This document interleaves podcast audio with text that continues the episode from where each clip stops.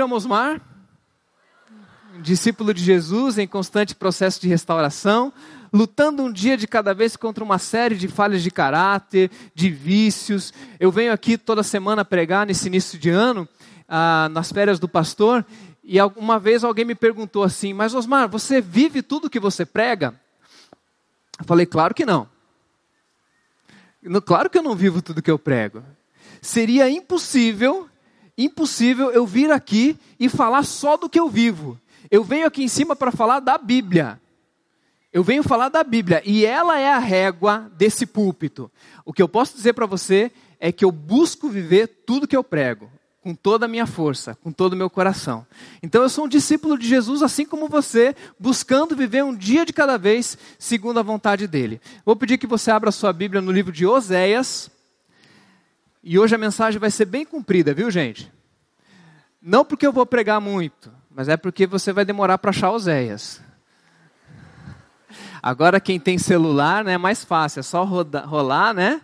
Então você vai ter lá Gênesis, Êxodo, Levíticos, Números, Deuteronômio, Josué, Juízes, Ruth, 1 Samuel, 2 Samuel, 1 Crônicas, 2 Crônicas. Você vai andando lá, Salmos, Provérbios, Eclesiastes, Cantares. Você vai para frente, daí você tem os profetas maiores.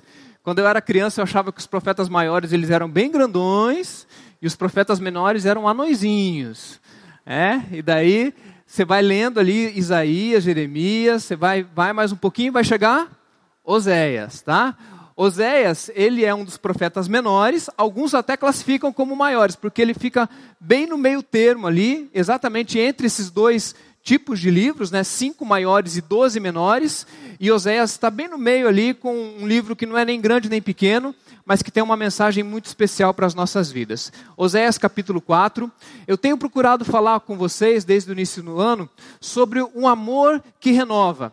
É esse amor que flui de Deus e que passa pelas nossas vidas e que nos conduz numa alegria, num, num, numa vida de alegria, numa vida de bênção, numa vida de prosperidade.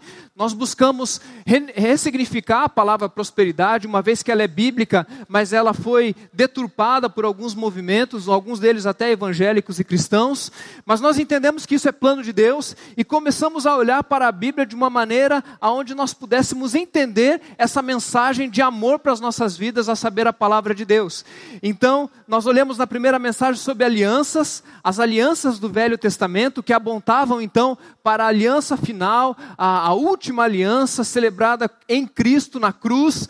É, é, demonstrada e dramatizada na ceia, dizendo: Esse é meu corpo, então essa aliança com Cristo. Na semana passada nós falamos da história, nós então temos uma história, assim como o povo de Deus tinha uma história na Bíblia, e de Gênesis até Esther, nós vemos então o povo peregrinando, desde Adão, passando por Abraão, Moisés, né, os patriarcas entrando no reino dividido, e chegando até Esther. E semana passada nós fomos muito abençoados pelo livro de Esther. Quem foi abençoado pelo livro de Esther semana passada aí? Diz amém. Demais, né? Vocês foram ler depois o livro? Ver até o final o que acontece na vida de Esther? É, tem gente que esquece, né? Então a gente vem aqui e lembra. Tem um final que é emocionante, vale a pena você ver. Não vou contar de novo, tá bom? Então o livro, ah, os livros históricos, vem contando então a saga do povo de Deus ao redor, ao, através da Bíblia. Hoje nós vamos falar dos livros chamados livros proféticos. Que são os livros proféticos? Os livros proféticos são quando Deus começa a falar no meio da peregrinação desse povo. Enquanto o povo peregrina, Deus fala. Deus então levanta no meio do seu povo profetas. Alguns profetas escreveram livros, como Isaías, Jeremias. Jeremias, por exemplo, escreve Lamentações de Jeremias, o próprio Jeremias. Na verdade, quem escreve Jeremias é Baruque né, que é o escriba de Jeremias, mas ele então, é ele quem provê o Baruque para ser lá o, o cara que vai escrever. E você tem então os livros proféticos, que é quando Deus fala no meio do povo. Alguns profetas, como Moisés, Elias, Eliseu, não têm livros, mas ainda assim também são tratados como profetas no Velho Testamento. Hoje nós vamos dar um zoom, porque na semana passada nós vimos a importância da meditação Enquanto nós andamos nessa nossa vida, na nossa história, nós devemos dar atenção ao que Deus quer nos falar. Então nós falamos da revelação geral, daquilo que nós sentimos quando os nossos irmãos falam conosco, ou quando ah, o sol está se pondo, a beleza, os céus que manifestam a glória de Deus e o firmamento que anuncia a obra das suas mãos, quando nós vemos uma criança, quando nós ah, podemos ver um, um, uma música que mexe com a gente, todas essas coisas Deus se revela. Mas hoje nós estamos dando um zoom, e eu havia prometido isso para os irmãos, que essa mensagem de hoje é especificamente para a maneira mais importante como Deus fala com o seu povo. A maneira mais clara, mais específica, eu diria hoje até mais acessível de Deus falar conosco é através da Sua palavra. Então hoje nós vamos falar dessa dimensão de Deus falando na nossa história através da Bíblia. Você está com a sua Bíblia aí na sua mão? Levanta a Bíblia assim, deixa eu ver. Olha só, eu fico, eu fico maravilhado que vários celulares levantaram, né? Eu entendi o que você quis dizer quando você levantou seu celular, né? Mas eu gostei daquela senhorinha ali, né? Já ali, você olha e fala assim, deve estar com uma Bíblia. Estava lá com um celular, né? Bênção. E funciona, e é sagrada, é bênção, pode usar, não tem problema.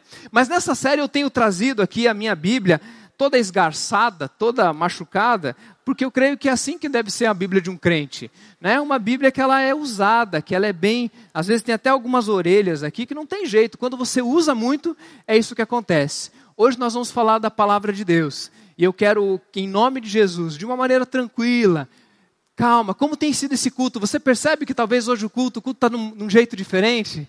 Está num clima diferente?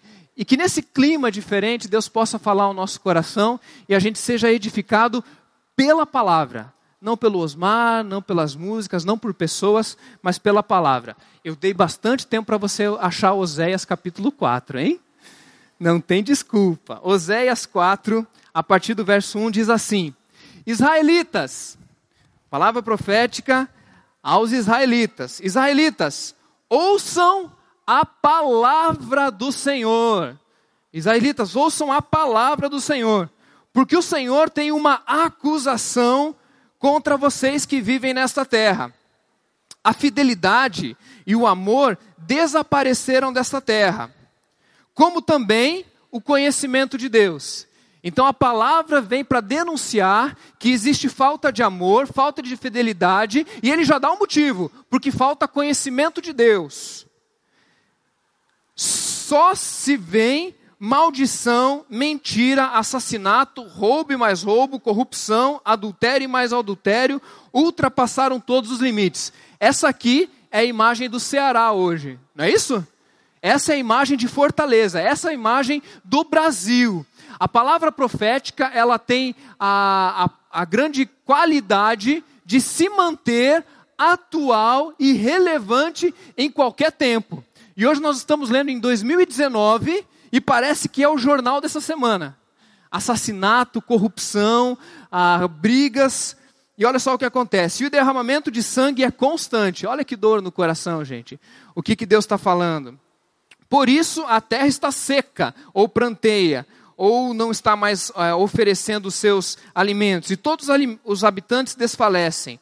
Os animais do campo, as aves do céu e os peixes do mar estão morrendo. Mas que ninguém discuta e que ninguém faça acusação, pois eu sou quem acusa os sacerdotes. Vocês tropeçam de dia e de noite. De dia e de noite é só uma expressão judaica para dizer o tempo todo, ok? O judeu fala de dia e de noite para dizer o tempo todo vocês estão tropeçando. Por isso destruirei a sua mãe. A sua mãe aqui no contexto é Israel. Está falando dos profetas, e Israel então é essa figura da mãe. Vocês vão entender logo mais quando eu explicar. Meu povo foi destruído por falta de conhecimento. Mais uma vez ele denuncia a falta de conhecimento. Uma vez que vocês rejeitaram o conhecimento, quer dizer, ele foi oferecido e vocês rejeitaram, eu também os rejeito como meus sacerdotes. Uma vez que vocês ignoraram a lei de Deus, eu também ignorarei os seus filhos. Vamos orar mais uma vez? Deus nosso Pai, eu te agradeço por essa tarde e noite tão especial na tua igreja. Muito obrigado porque o Senhor nos trouxe aqui em segurança, nesse clima talvez tão esquisito que vivemos no nosso país, na nossa cidade, no nosso estado. O Senhor nos trouxe em segurança nessa cidade de refúgio chamada IBC. E eu te peço que nesse ambiente de culto, a tua palavra agora seja mais uma vez, como ela já foi cantada, como ela já foi exposta, agora ela seja aplicada pelo teu Espírito Santo ao nosso coração. Espírito Santo, que inspirou os autores a escrever, Espírito Santo, agora ilumina e nos ensina nessa noite. Em nome de Jesus. Amém. Amém. Oséias é um desses profetas do Velho Testamento. E cada profeta ele tinha uma história diferente. Cada, cada profeta ele recebia de Deus uma maneira diferente de poder profetizar e falar das suas verdades. Primeiro, que nós precisamos entender que a palavra profeta na Bíblia, ela se refere a uma pessoa que está se colocando como a voz de Deus, como a boca de Deus. A frase é, específica que todo profeta diz é: Assim diz o Senhor. O profeta tem a autoridade de se colocar diante do povo e dizer: Assim diz o Senhor. E esse profeta, quando ele fala, uh, ele não está falando do futuro. Ele não está fazendo oráculos com relação ao futuro. A grande maioria das vezes em que aparece a figura profética na Bíblia, não está falando do futuro, não está falando de algo que vai acontecer amanhã, mas está falando de algo atual e denunciando coisas, inclusive, que já aconteceram. É óbvio que você encontra também na Bíblia, Paulo tem um encontro com um profeta ali no Novo Testamento, João, ah, na, lá na ilha de Pátimos, também fala de profecias que ainda irão acontecer no Apocalipse.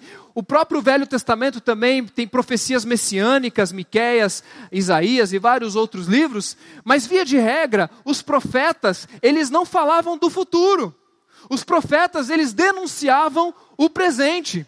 Via de regra, os profetas eles tinham palavras duras. Ser profeta não era uma, uma atribuição que todo mundo queria, não. Porque para você ser profeta, você tinha que ser um ser meio esquisitão. Se você for ler as histórias dos profetas, você vai ver pessoas angustiadas, pessoas que têm um peso dentro de si. Jeremias, por exemplo, quando recebe a missão de, de falar algo tão duro quanto, quanto ao povo de Israel, ele sofre tanto que ele pede a morte. Ele fala: Maldito dia em que eu virei profeta. Jonas, apesar de falar de uma mensagem profética abençoadora para Nínive, essa mensagem também tinha um peso de condenação a um povo do qual o povo de Israel nem gostava.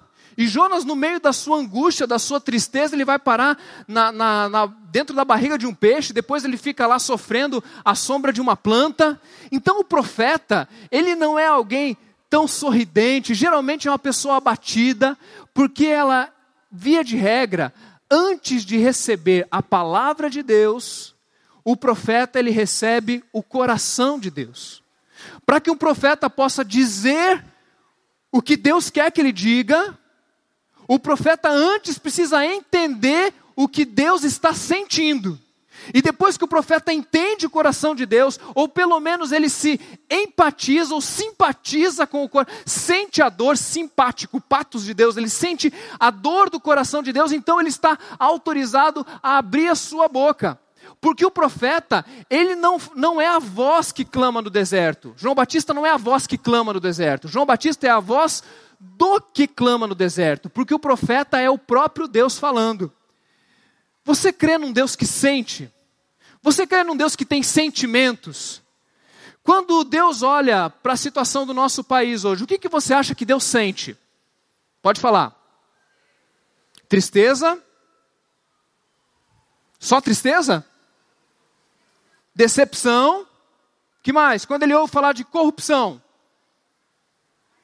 o ira, juízo, né? Deus ele tem essa, esse, esse padrão, esse critério de medir as nações, eu sei que ele está medindo o Brasil, e ele está olhando, e ele sabe, então ele tem sentimentos com relação ao país. Quando ele olha para a nossa cidade, eu creio que os olhos do Senhor enchem de lágrimas. E, e eu estou falando isso porque eu sou pai.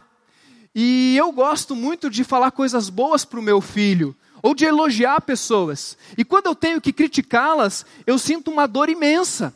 Porque eu não gosto de criticar quem eu amo, eu não gosto de repreender quem eu amo.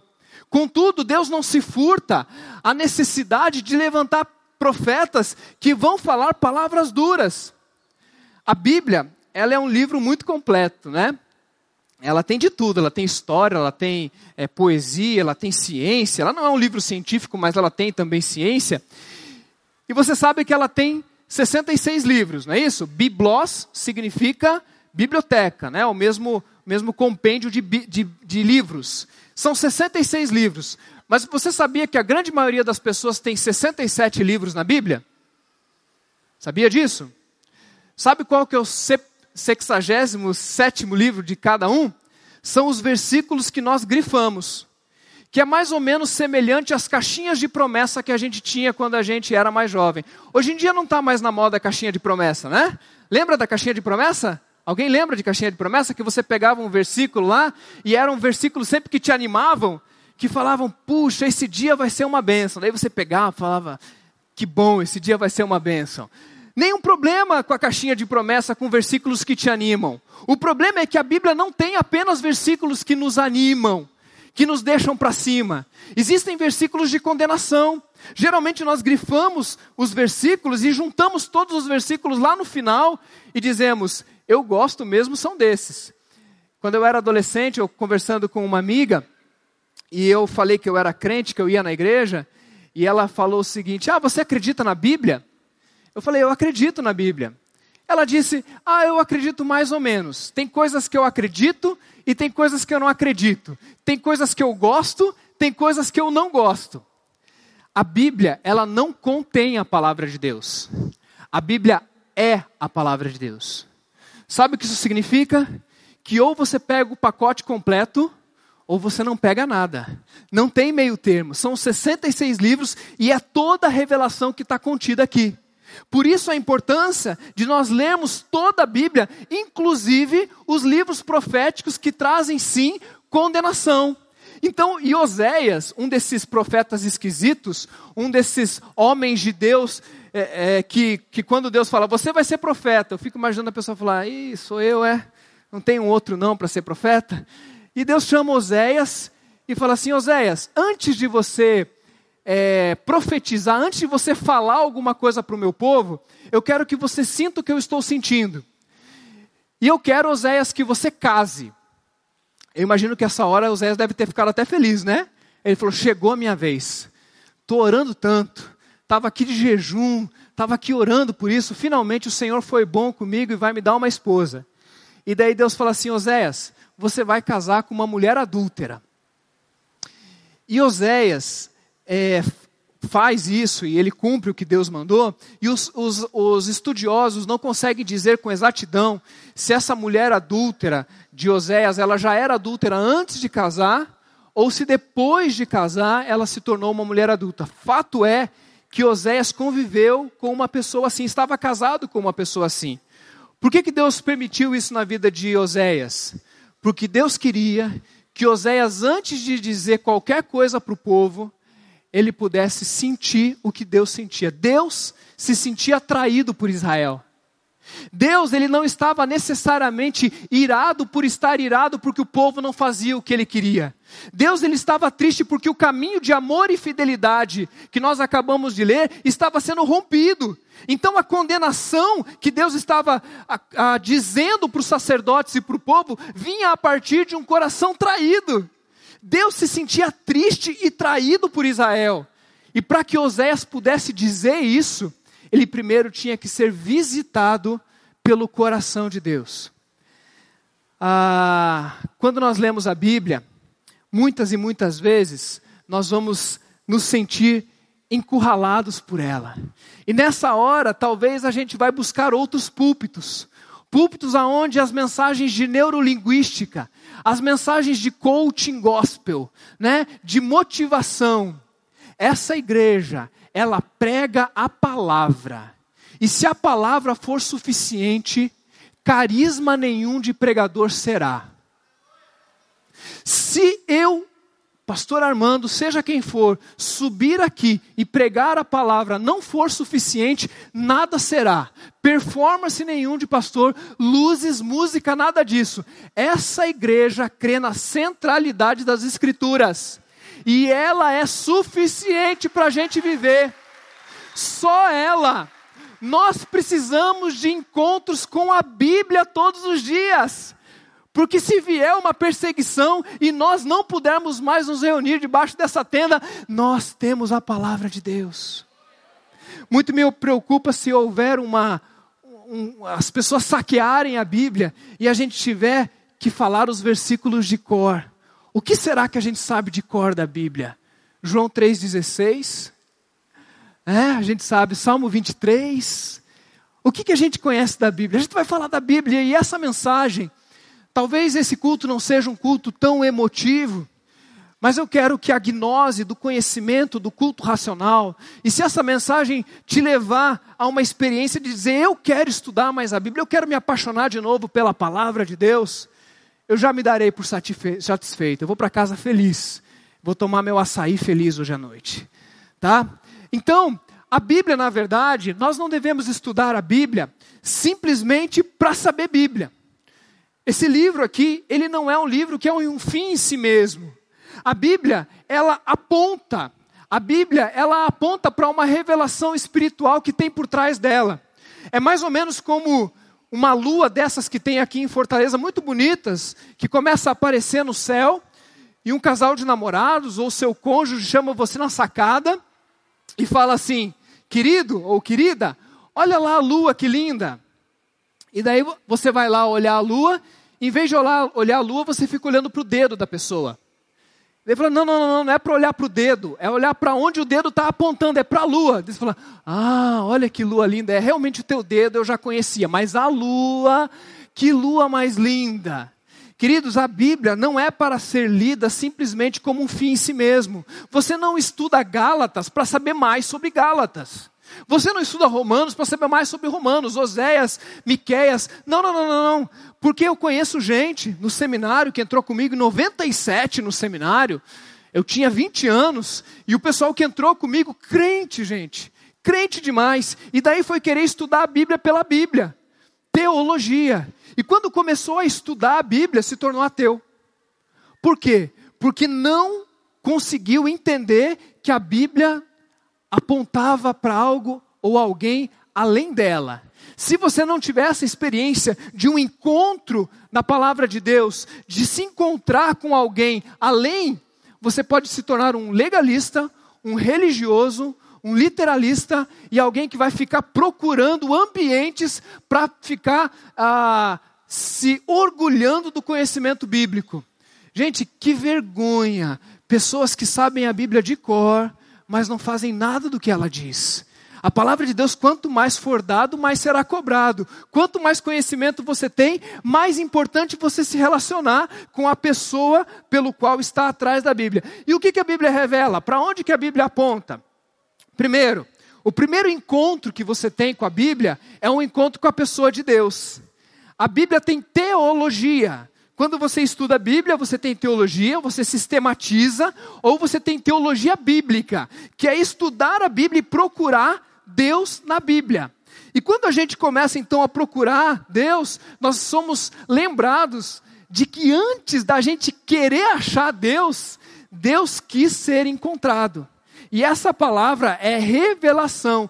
Deus então quis se mostrar para nós. Deus ele quis se apresentar na revelação geral, em tudo que a gente enxerga, mas numa revelação específica e especial, a saber os 66 livros da Bíblia. Se você quiser saber mais se a Bíblia é digna de confiança, entra no site da igreja. O pastor Armando falou 45 minutos sobre esse assunto, fácil de você entrar lá, tá muito legal a palestra dele. Mas o mais importante é que Deus então se revela através da Escritura. Ah, essa questão da palavra, essa questão da expressão, da verbalização que, que revela quem nós somos, eu lembrei de um grupo que nós temos aqui na igreja, que é um grupo que está estudando Libras. Libras é a linguagem, bra... perdão, é a língua brasileira de sinais. Porque o português é, é uma língua e, e o português tem várias linguagens tá bom? Mas é uma língua só. Tem português e tem outra língua chamada Libras. Libras é outra língua, é outra coisa. E os surdos, eles tentam ler português e se esforçam, mas a língua dos surdos é Libras, que ela não é falada, mas ela é gesticulada, é gestual, é expressão. E sabe por que, que é lindo essa igreja começar a aprender isso? E lá em Curitiba a gente tinha um ministério, eu mesmo arrisco algumas coisas em Libras, porque eu aprendi que ser cego não é tão ruim quanto ser surdo. E antes eu pensava que não, que se eu pudesse escolher, eu preferia ser ah, surdo do que ser cego. E eu entendi que o cego, se ele chegar aqui, por exemplo, ele não vai ver as cores, ele não vai ver as coisas, porque a cegueira te afasta das coisas. Mas a surdez e a língua te afasta das pessoas. Então, se um surdo entra aqui se assenta ali, não tem ninguém para interpretar, ele fica sozinho no meio da multidão. Se alguém consegue falar alguma coisa, ele se sente então incluído. Eu fui num aniversário de surdos há uns dois, três anos atrás, estava lotado, pessoal, devia ter uns 40 surdos. A festa estava bombando. Um silêncio, você não ouvia nada. Porque eles só nos gestos, né?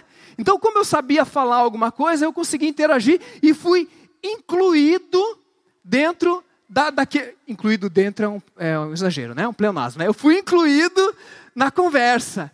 E eles me colocavam dentro, e eu sei o meu sinal, eu sei falar alguma coisa, porque a importância da língua da gente conhecer. Se você para diante de alguém e você enxerga essa pessoa, você vai ver, quem sabe, a roupa dela, você vai ver a postura dela, mas são, tudo, são todas coisas superficiais. Mas quando essa pessoa começa a falar de si, ou quando você começa a falar de quem você é, o CR diz assim, né? A, a, a cura entra pelo ouvido e a doença sai pela boca. Quando a gente começa a falar da gente, a gente começa então realmente mostrar quem nós somos. A palavra de Deus, quando Deus fala, Ele está dizendo quem Ele é. Ele está dizendo da sua natureza. Ele está dizendo: olha, eu quero me dar a conhecer. Por isso eu estou falando. Eu vou falando. A palavra que cria no Gênesis, ela também é a palavra que revela Deus. Você pode, por exemplo, ler o, o Decálogo, né? os Dez Mandamentos, Êxodo 20 ou Deuteronômio 5, que é a repetição dos Dez Mandamentos, e ver aqueles Dez Mandamentos como regras que você tem que cumprir. É uma maneira de você ler. Mas, na verdade, os Dez Mandamentos são expressões do caráter de Deus. Deus, ele quer fidelidade. Deus ele quer justiça e ele e você encontra nos dez mandamentos comportamentos do caráter de Deus que ele quer que nós vivamos. Então, quando a gente lê a Bíblia, nós estamos na verdade conhecendo a Deus. A gente lê a Bíblia para ter um encontro com Deus. Mas além de também nos encontrarmos com Deus, existe um outro encontro que acontece quando a gente lê a Bíblia. Um, um pregador famoso ele dizia assim: nós nos vemos melhor quando lemos a Bíblia do que quando estamos diante de um espelho. Nós nos vemos melhor quando lemos a Bíblia do que quando estamos diante de um espelho. Tiago vai confirmar isso no capítulo 1, que diz que aquela pessoa é tola, aquela que para diante do espelho, lê, né, lê a palavra de Deus e logo se esquece. É como uma pessoa que para diante do espelho e se esquece da imagem. A Bíblia Salmo 119 diz isso, ela é lâmpada para os meus pés e luz para o caminho. Ela lança luz. Ela lança luz em Deus, mas ela lança luz no homem. Ela lança luz na humanidade. E quando ela joga a luz na humanidade, ela revela os nossos pecados. Ela mostra quem nós somos. A Bíblia, quando ela, ela é colocada diante de nós, ela causa em nós incômodo. Muitas e muitas vezes nós ouvimos mensagens bíblicas que elas não são de apacentar.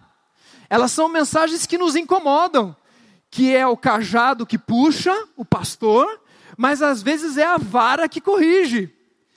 E eu tenho uma sensação que tem mensagens que são muito boas, que elas nos acariciam, nos colocam para cima, mas existem algumas mensagens que são varadas, que são pesadas, que são doloridas, mas que são uma bênção. É ou não é?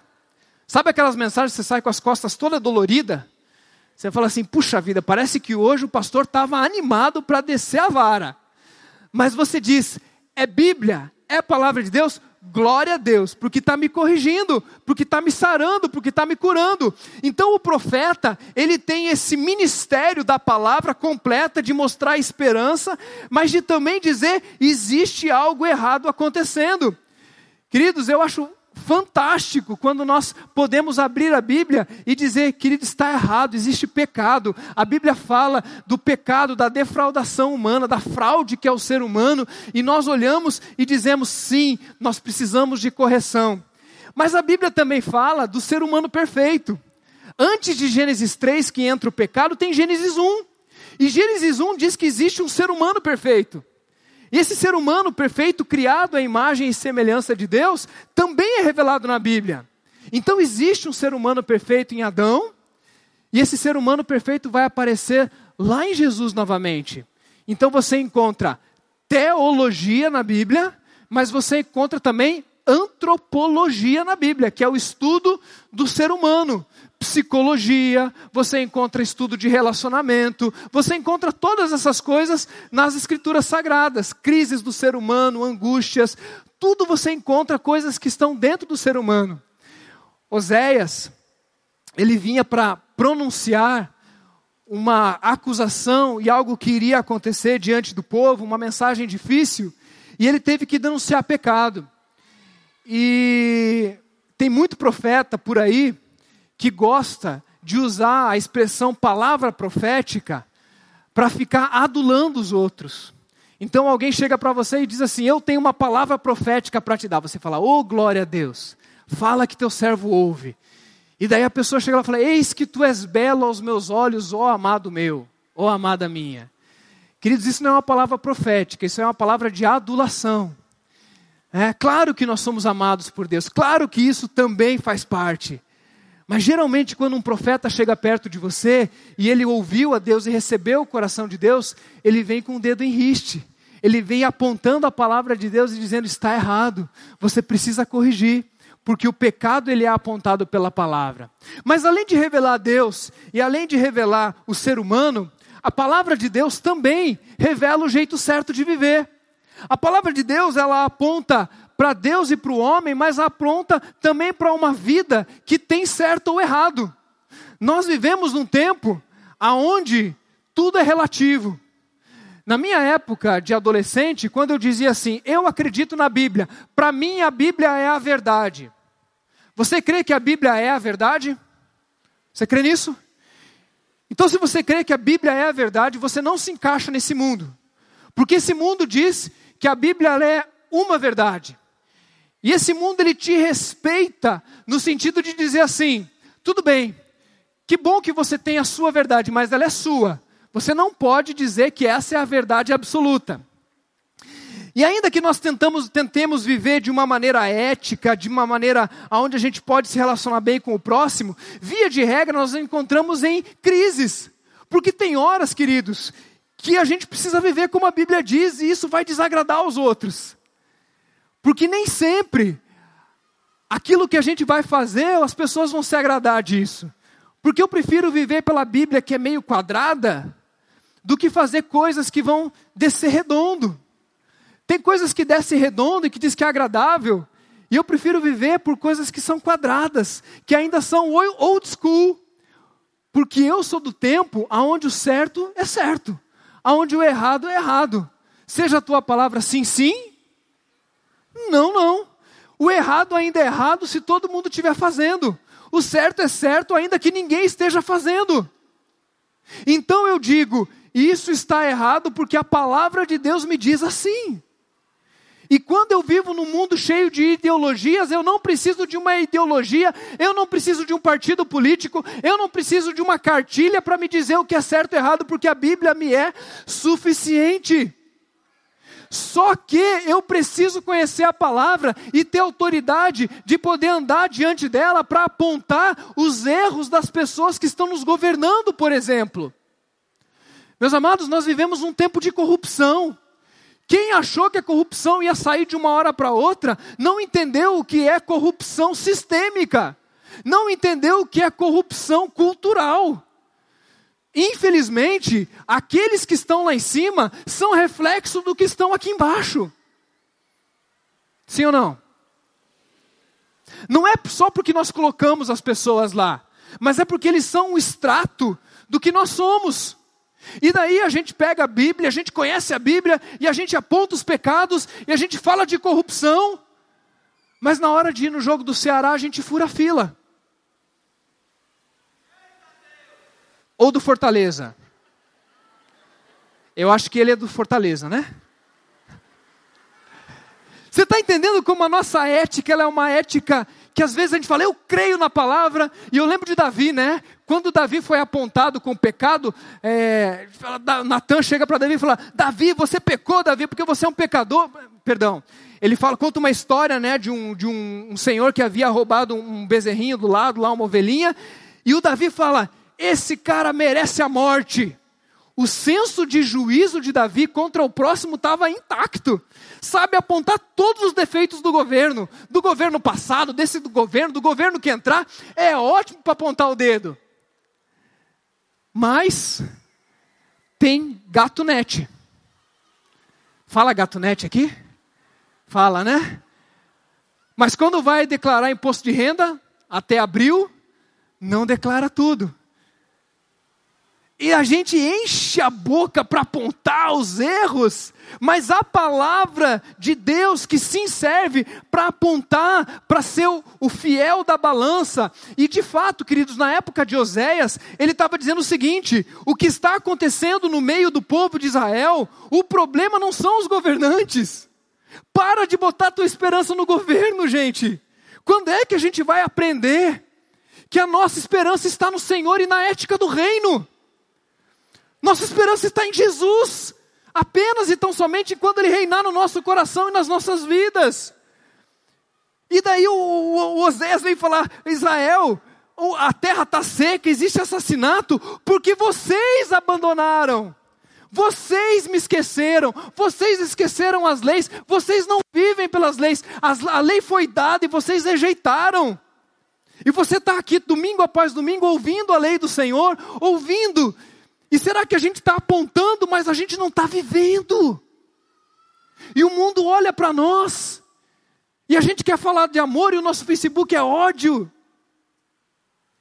E a gente quer falar de que a, a, essa cidade é uma cidade que quando chove fica alagado. Essa semana eu parei com o meu carro em cima de uma poça, porque eu passei em cima da poça, entrou água, o carro parou. Quase atrasei a minha esposa para chegar no trabalho. Fiquei lá parado com o carro. Daí pensei assim: puxa, essa prefeitura podia lá desentupir, não sei o quê. A minha pergunta é: a gente usa o dedo para apontar, mas a gente joga lixo no chão? Porque se a gente joga lixo no chão, como é que a gente cobra uma ética que a gente não vive?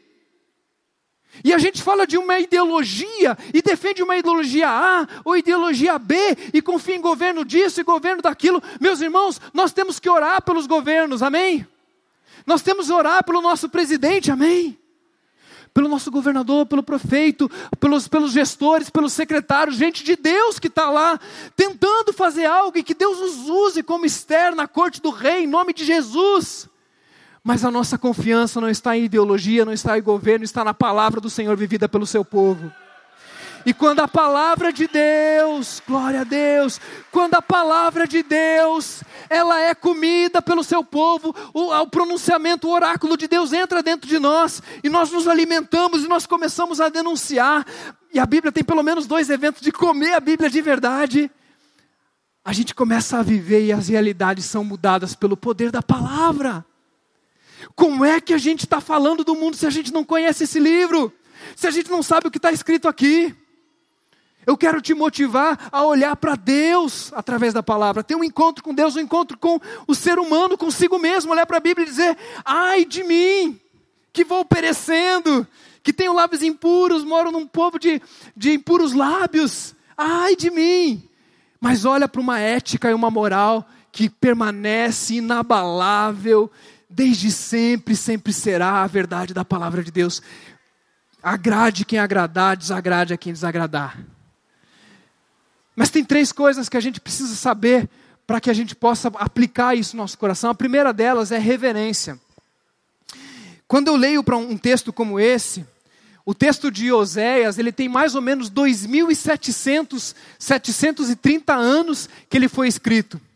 Nós não conseguimos nem imaginar direito como era a cultura naquela época. Nós temos alguns estudos para tentar entender o que acontecia, mas é muito difícil para nós entender o que um profeta, 700 anos antes de Jesus, 630 anos antes de Jesus, estava escrevendo para uma nação, para um Brasil que está em 2019 tentar entender. Então a palavra que eu escolhi para a gente poder marcar esse primeiro ponto é reverência. Reverência à palavra. Reverência à palavra não é ela ficar toda bonitinha. Já falei sobre isso. Para mim, Bíblia de crente é toda esgaiçada. Bíblia de crente é toda com orelha de burro. Não é porque você não cuida, não, é porque você usa. E quando você usa, acontece isso. Então a Bíblia do crente, ela é meio, essa aqui é desde 2014 que eu tenho ela, toda anotada, toda rabiscada. É, eu te, tenho um amigo lá em Curitiba que ele tinha um caderninho para ele anotar, para não, não estragar a Bíblia. Eu falei, joia. Eu já gosto de escrever na Bíblia. Eu anoto pregação, mensagem, né? Olha, o Osmar falou isso. Ó, o Osmar já usou essa ilustração da outra vez. É, a gente fica ali atento dizendo assim, eu tenho reverência com a palavra. E quando eu tenho reverência com o texto, o que precisa acontecer é que a gente olha para o texto e reverência não é aquela coisa de botar a Bíblia em cima do, de um armário, né? A Bíblia fica aberta lá na tua casa? Geralmente o pessoal deixa aberta a Bíblia em que livro? Qual salmo? Vocês sabem, né?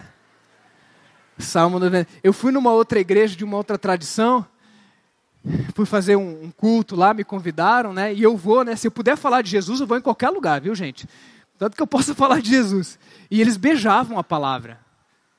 Vamos ler o Evangelho. E beijavam. Eu não estou falando desse tipo de reverência. Não estou falando de uma reverência mística, né? De, de tratar assim como uma. Ah, não encosta. Não, não. Eu acho até bonito quem, quem tem esse tipo de reverência também. Mas a reverência é estudá-la como um texto que merece atenção. Uma criança tem que ler a Bíblia e tem que entender. Um cientista da NASA tem que ler a Bíblia e tem que entender. Mas quando eu leio a Bíblia e eu estudo um pouco mais, mais profundo, eu entendo coisas novas. É como se o pastor Armando estiver pregando aqui e ele cita um versículo e você diz assim: Esse versículo eu já estudei, eu sei isso, isso, isso. E o Espírito Santo usa o pastor Armando aqui e usa o Espírito Santo lá no teu coração de algo que você já estudou. Porque você respeitou o texto, você teve reverência no texto.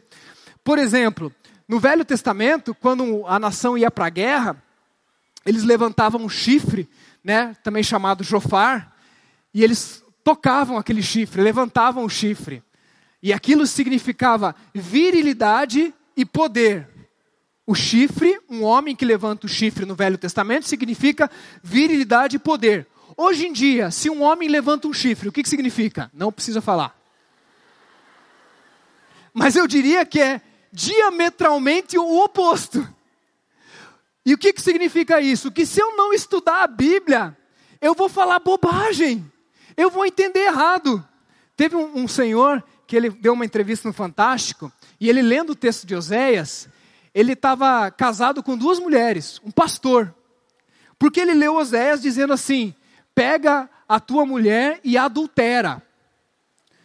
E ele, como um pastor leitor da Bíblia, ele tinha duas mulheres, essa e aquela que ele adulterou, a mulher de outro crente da igreja.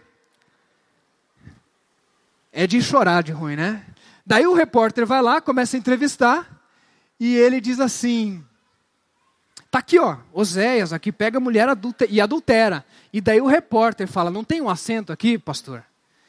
Pega a mulher adúltera. Não é para você adulterar. Quando a gente estuda a Bíblia com profundidade, quando a gente começa a estudar e conhecer a palavra de Deus, algumas coisas doem no nosso ouvido.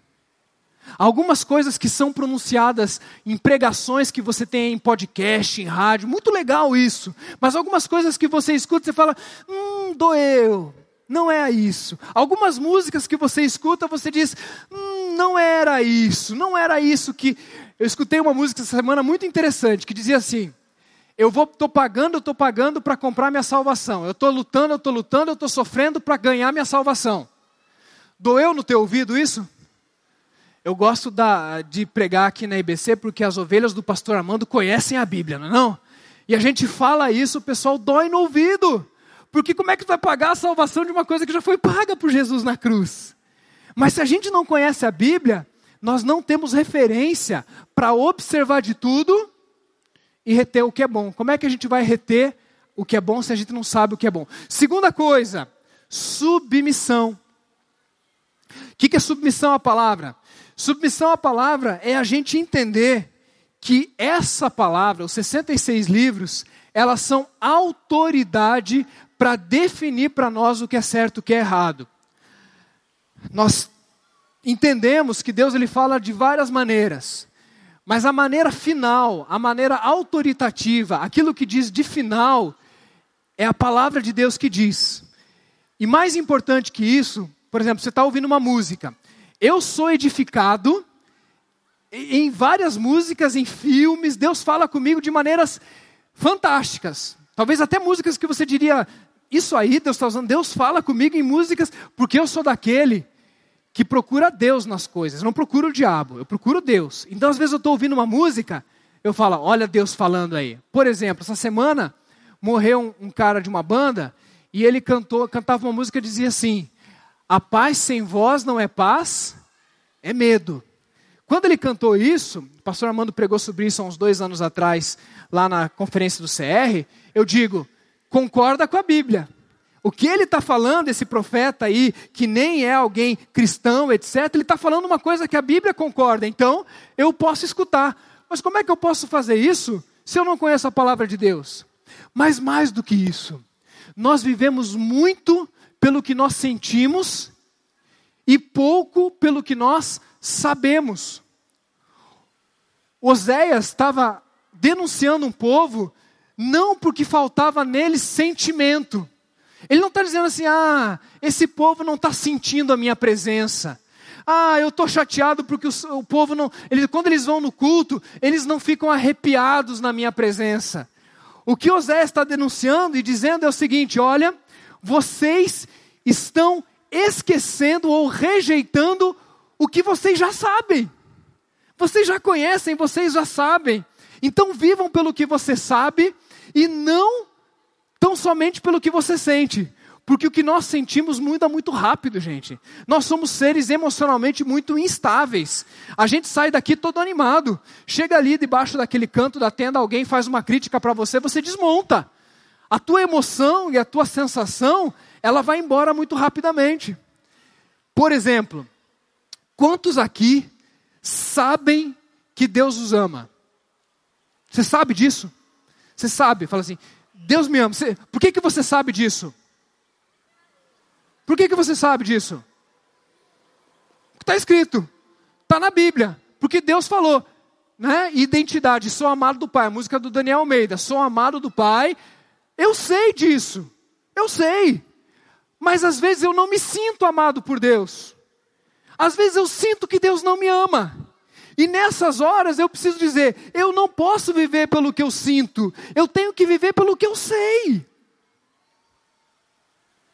Por exemplo, 1 João, capítulo 1, versículo 9, diz assim: Se confessarmos os nossos pecados, Ele é fiel e justo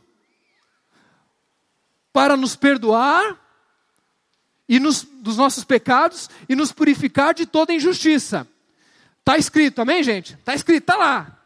Às vezes eu não me sinto perdoado por Deus. Eu vou lá, confesso o meu pecado, e a impressão que eu tenho é dizer assim: será que Deus me perdoou? Porque eu não estou sentindo que eu fui perdoado. Queridos, não interessa tanto quanto você está sentindo, desde que você saiba que você foi perdoado. Eu sei que eu fui perdoado. Eu sei, porque a Bíblia me diz que é assim. E se a Bíblia diz, eu confio. Eu vivo pelo que ela me diz e não pelo que eu sinto. Quando eu vivo desse jeito, eu vivo de uma maneira mais madura. O que é ser mais maduro? Presta atenção, IBC. Olha o que é ser mais maduro. A gente vem a um culto como esse, a gente vem a um ambiente lindo como esse, talvez mais de duas mil pessoas, um ambiente preparado para adoração a Deus. É uma coisa linda olhar daqui a igreja cantando. E você vem para cá e fala assim: Eu quero sentir a presença de Deus. Eu preciso sentir. E é bom sentir a presença de Deus, não é? Não? É gostoso, né? Quando a gente fala, puxa, estou sentindo a presença de Deus. Só que daí a gente senta nesse lugar aí, senta num ambiente como esse e fica olhando para a performance do, do culto para a performance do palco, para a performance do Luizão na bateria, para a performance do, do Fabinho no teclado, para a performance do, do Almeida na, na direção, para a performance do pregador. E dependendo da performance do pregador, nós dizemos: Deus veio ou Deus não veio. Eu estou sentindo que Deus está aqui. E às vezes a gente diz: Eu não estou sentindo que Deus está aqui a gente coloca a nossa, a nossa postura diante de algo que é muito etéreo. E de repente, se alguma coisa der errado, uma lâmpada que não acende, uma luz que apaga, um pregador que é substituído, ou como Orlando ano passado que teve que substituir aqui e tal, você fala: hum, eu acho que hoje o culto não, não tá, Deus não está muito.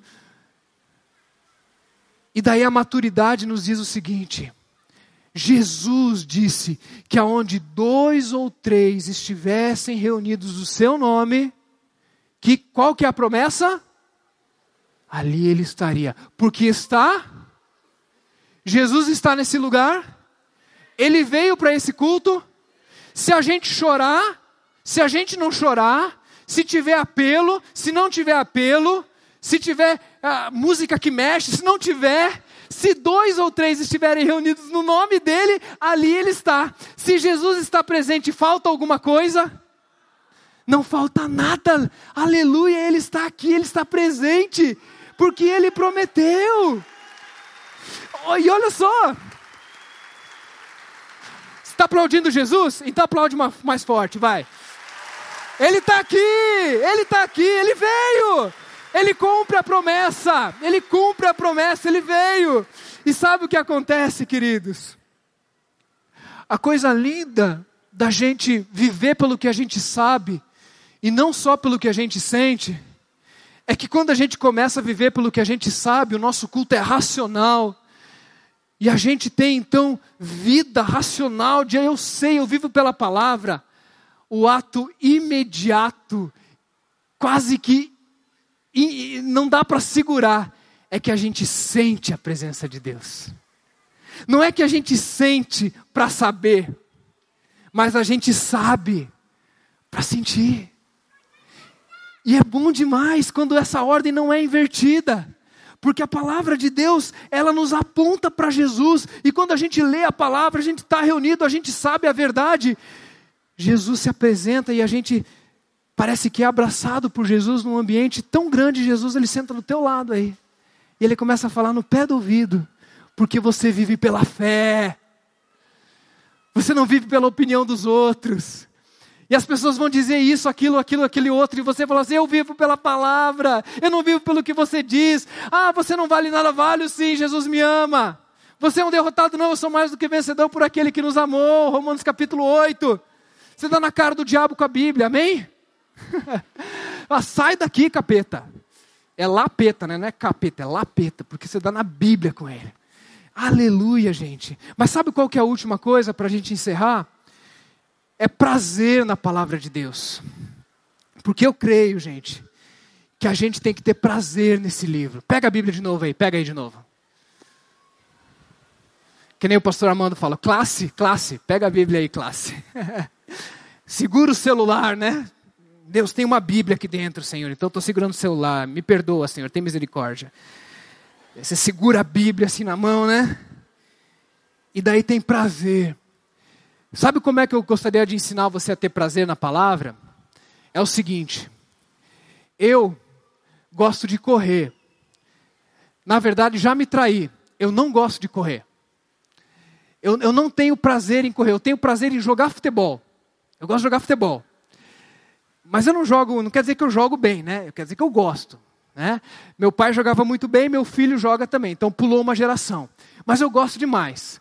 Vou lá e tal, me visto e corro e tal. Só que eu parei de jogar futebol depois de um certo tempo aí. Porque o futebol, ele machuca demais, é um esporte de contato, né? Você tem a fisgada e tal, e às vezes alguém te dá uma entrada naqueles futebols assim mais acirrados, né? Não da igreja, né? Que da igreja é tranquilo, né? Mas lá do mundo. É, tal, aquela coisa. Fala, Jeová, né? E daí, parei de jogar. E sabe como é que entrou a corrida na minha vida? 2008, o pessoal do louvor puder entrar, lá em 2008, eu passei pelo primeiro evento da minha vida aonde eu comecei a ter algumas dores e algumas lutas na áreas psicossomáticas, emo emocionais e psicológicas. Eu, eu, luto com algumas áreas assim, tenho caminhado em vitória, graças a Deus, mas foi em 2008 que isso começou a aparecer. E eu falei isso para o meu sogro, meu sogro é, é corredor, ele já correu maratona, e ele corre desde os 28 anos, ele tem 65, é isso? 65 anos, e falei, sogrão, eu tô com vontade de correr, tô com vontade de aprender a correr. E fui falar para a pessoa errada, né? Pensa num homem empolgado, assim, rotineiro, uma pessoa assim regrada, fez faculdade depois já de, de se aposentar, é uma pessoa assim, né, um advogado, hoje aposentado do Banco do Brasil, e ele falou assim: então você vai correr comigo, Osmar. Em Curitiba é frio, chove, e às vezes dá aquela vontade de ficar deitado, né? E daí ia lá meu sogro, vamos correr hoje. Batia na porta, já com o meião, assim, né? Com tênis. E daí eu falei, ah, vou ter que ir lá correr, né? Daí saía do travesseiro, colocava o tênis, ia lá correr com ele. Em 2008, eu corri minha primeira São Silvestre, 15 quilômetros. Fiz em uma hora e quarenta, um tempo marromeno. Mas naquele dia que eu peguei a medalha, eu falei, yes! eu vou aprender a fazer esse negócio, Márcio. Eu vou para esse negócio de aprender a correr. Em, 2019, em 2009 eu corri de novo e eu comecei a perder peso. Eu casei com 90 quilos. Tinha que botar a foto aqui do meu casamento, né? As bochechinhas, 90 quilos. Hoje eu tenho 73. Né? Tem gente que casa e engorda. Eu emagreci. As irmãs da igreja achavam que a minha esposa cozinhava mal. Davam bronca nela. Falavam, irmã Daniela, não está cozinhando direito, né? Não, era eu que estava correndo, que estava me alimentando bem e, e me exercitando, mas eu nunca gostei de correr. E depois disso eu fui me animando, e daí você compra um tênis, você compra um calção, compra um boné, e daí chega no aniversário, alguém te dá uma camiseta lá que custa 100 reais, e você põe a camiseta, e você vai correr e tal, você vai se animando. E tem uma coisa linda da corrida, que é o seguinte: eu nunca me arrependi de correr. Nunca de levantar. É chato, viu, gente? Você põe o tênis. Aqui, aqui em Fortaleza tem que correr 5 da manhã, porque é quente, né? E daí você põe e tal, o pessoal bocejando. Às vezes, das 6 da manhã, você já está voltando da corrida. Mas a endorfina, a serotonina, eu nem sei quais são os hormônios que são liberados, eu sei que é bom demais. E quando você volta, você volta com aquela sensação gostosa de você passar o dia e o teu dia inteiro você fica mais proativo. Você não fica mais cansado quando você corre. Você fica menos cansado, você dorme melhor. Os benefícios da caminhada ou da corrida são tremendos. Agora, eu digo até hoje que eu não gosto de correr. Sabe o que, que eu gosto? Eu gosto daquilo que a corrida me dá. E por isso, hoje eu posso dizer que eu tenho prazer na corrida, mesmo não gostando. Olha que paradoxo, gente. Eu tenho prazer naquilo que necessariamente eu não gosto, porque aquilo me faz bem. Eu nunca me arrependi de ler a Bíblia. O brasileiro lê pouco. Não é o crente que lê pouco a Bíblia, o brasileiro lê pouco a Bíblia. Nas nossas férias, a gente passava num, num, num retiro, num acampamento, e tinha uma família de holandeses três ou quatro filhos, eles sentavam na sala, passavam a tarde inteira lendo. Tarde inteira. Esse era o lazer deles ler. Aqueles livros em holandês, assim, desse tamanho. Eu olhava com a minha família lá e dizia assim: dou conta não. Meu nível de leitura não é tudo isso. Mas, ao mesmo tempo, isso estava se tornando uma desculpa para eu não ler a palavra de Deus. Para eu não colocar isso como uma disciplina.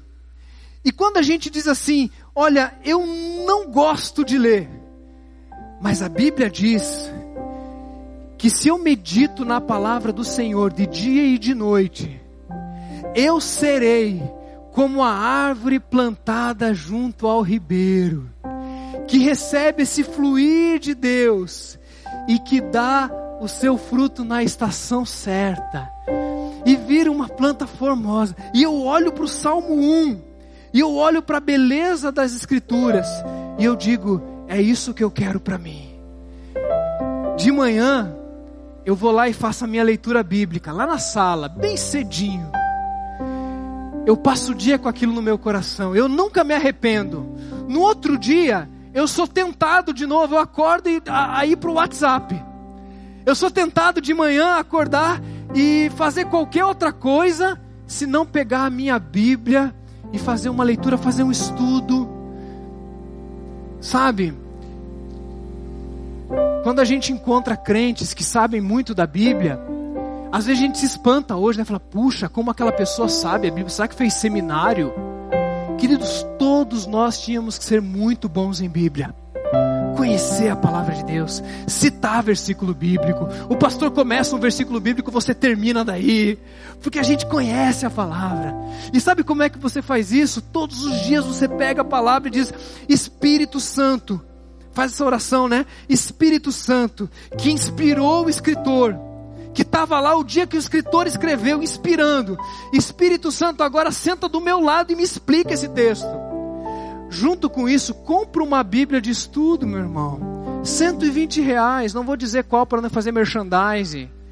Início de ano, compra uma Bíblia que tem o contexto, que diz quem é o autor, quando foi escrito, por que, que foi escrito, para quem que foi escrito, os versículos antes, depois. Estuda a Bíblia, se interesse, converse no teu GR. Querido, sabe o que é o segredo do GR? O segredo do GR é o mapa. Quando a gente faz o mapa durante a semana, como a gente viu na semana passada, de ouvir a Deus nas coisas, no dia a dia, na Bíblia, a gente senta lá e diz assim: o meu mapa é esse, e o outro diz: o meu mapa é aquele, e a gente compartilha o mapa. O Espírito Santo está lá, dois ou três reunidos, Jesus está lá, a palavra do Senhor está lá, não falta mais nada. Não falta pastor, não falta nada, não falta luz, não falta banda, porque Jesus está lá.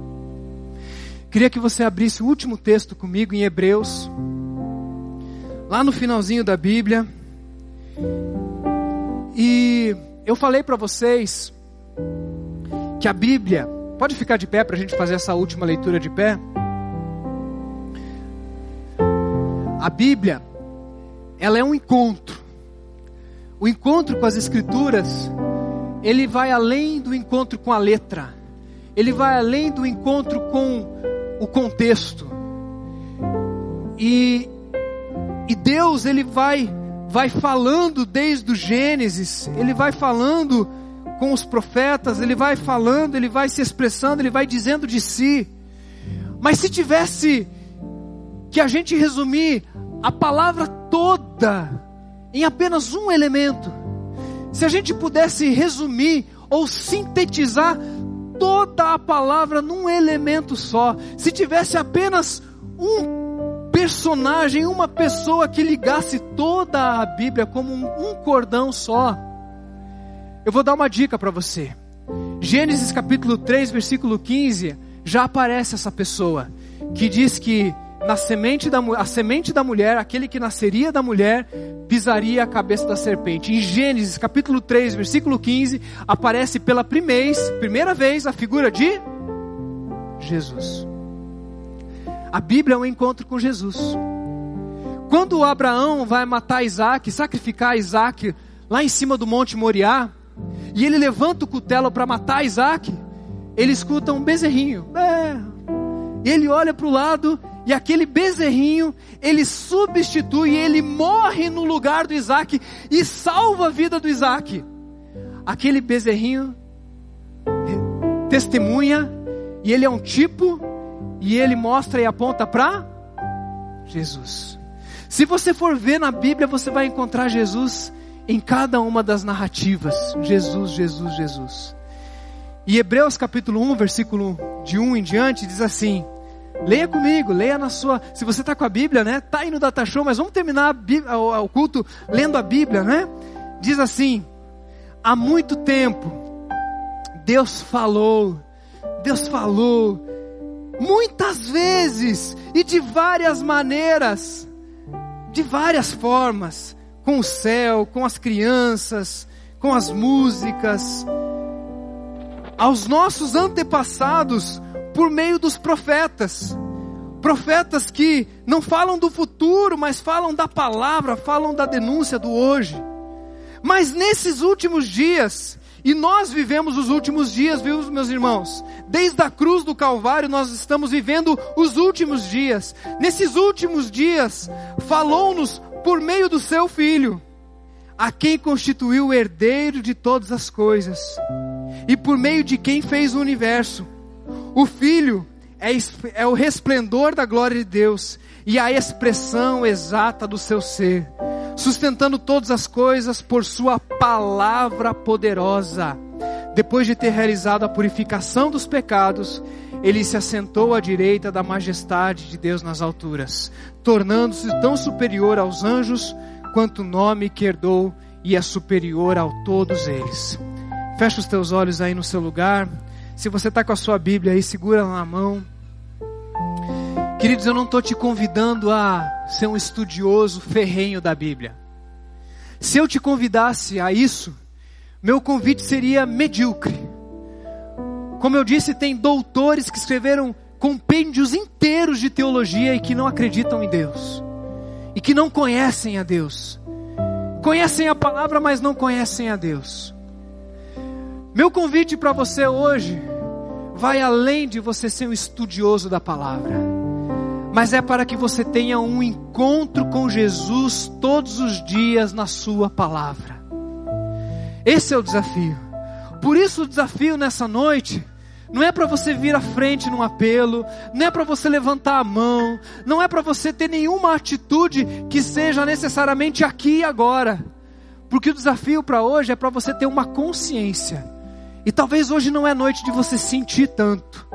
Talvez hoje não seja noite de você se arrepiar tanto, mas seja noite do teu conhecimento, da sabedoria e da inteligência e da racionalidade fazer um clique na tua cabeça e você dizer: Entendi a palavra de Deus hoje, a palavra que foi pregada pelo Osmar, eu entendi. E eu não vou ser como aquela pessoa que olha no espelho e se esquece. Eu vou olhar para a palavra de Deus e eu vou colocá-la em prática. E eu quero comer desse livro. E eu quero me encontrar com Jesus. Porque quando eu leio a Bíblia, eu encontro com Deus. Eu encontro comigo mesmo. E eu encontro o jeito certo de viver. Ainda assim, você quer que eu ore por você? Para que a gente viva uma vida mais apaixonada pela palavra? Levanta sua mão aí no seu lugar. Nós vamos orar. Deus, obrigado pelas mãos levantadas, Deus, tantas e tantas mãos dizendo: Eu me rendo. Tu és o centro de todas as coisas. O Senhor é o centro da tua igreja. O Senhor promete que um dia voltará para levar a sua igreja. E nós podemos ler na tua palavra que isso nos dá esperança e certeza, ainda que os dias sejam maus, ainda que as notícias dos governos, as notícias das facções tentem roubar a nossa esperança, mesmo que a gente não se sinta seguro, nós podemos estar seguros pela tua palavra, Deus. Nós levantamos as nossas mãos dizendo: Nós queremos sim viver pelo que sabemos e queremos saber mais da tua palavra. Nos torna estudiosos da tua palavra. Não gente legalista, não gente religiosa, mas gente que vai querer ter um encontro contigo amanhã cedinho. A primeira coisa do nosso dia, a gente correr para a palavra dizer, dizer, Jesus, estou aqui, Jesus, fala comigo, Jesus. Jesus, as minhas armas estão no chão, eu tenho um dia e talvez eu não tenha, nem goste de ler, mas eu quero ter prazer na tua palavra. Me dá alegria, disposição, me dá, ó Deus, a satisfação de comer da tua palavra, Deus. E que eu viva mais pelo que eu sei e menos pelo que eu sinto. Em nome de Jesus. Amém. Eu não queria terminar o culto antes de perguntar: tem alguém aqui hoje que quer entregar a sua vida a Jesus e dizer assim: Jesus é o Senhor da minha vida. A gente vai cantar a última música agora, mas eu quero dar a oportunidade para você dizer assim: eu tenho vindo à igreja, eu tenho conhecido o Evangelho, eu tenho ouvido falar, mas hoje, de alguma maneira, eu entendi que Jesus deve ser o Senhor da minha vida e o meu Salvador, e eu quero nessa noite entregar a minha, a minha vida a Ele. Alguém quer tomar esse passo de fé e de coragem entregar a sua vida a Jesus nessa hora? Alguém quer fazer isso hoje em nome de Jesus? Ali, amém, graças a Deus, amém, graças a Deus pela sua vida. Amém, amém. Mais alguém, querido? Amém? Ali, ó, ali perto. Mais alguém, queridos? Mais alguém quer entregar a sua vida a Jesus hoje? Amém? Amém? Vamos terminar cantando? Amém! Graças a Deus! Olha que linda, preciosa. Olha só, família. Querido, ensina o menino no caminho que deve andar, anda pela palavra, estuda a palavra de Deus. Que o Senhor nos dê uma boa semana em nome de Jesus. Amém. Deus abençoe.